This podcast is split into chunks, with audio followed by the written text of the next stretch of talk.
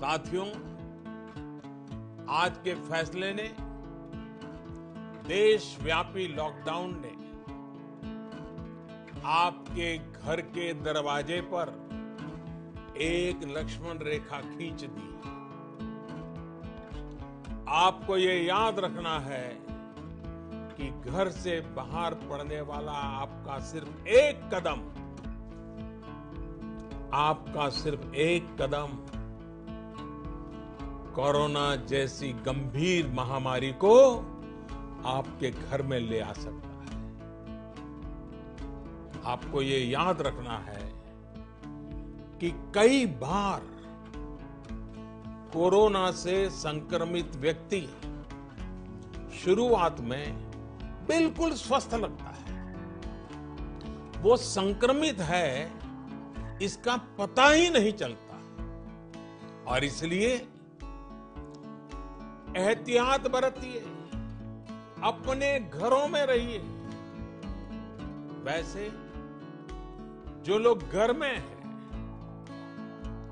वो social media पर नए नए तरीकों से, बहुत इनोवेटिव तरीके से इस बात को बता रहे हैं। एक बैनर जो मुझे भी पसंद आया, मैं आपको भी। ये बहुत कम शब्दों में संदेश दिखाना चाहता हूँ।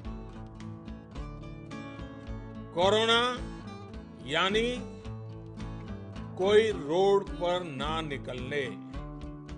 कोरोना यानी कोई रोड पर ना निकले। साथियों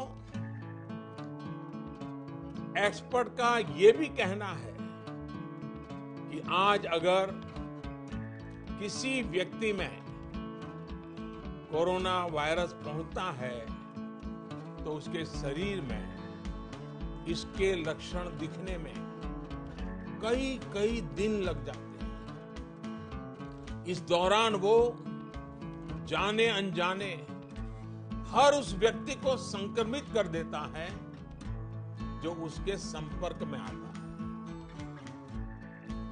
वर्ल्ड हेल्थ ऑर्गेनाइजेशन की रिपोर्ट बताती है कि इस महामारी से संक्रमित एक व्यक्ति, सुनिए, एक व्यक्ति सिर्फ़ हफ़्ते दस दिन में सैकड़ों लोगों तक इस बीमारी को पहुँचा सकता है। यानी ये आग की तरह तेज़ी से फैलता है।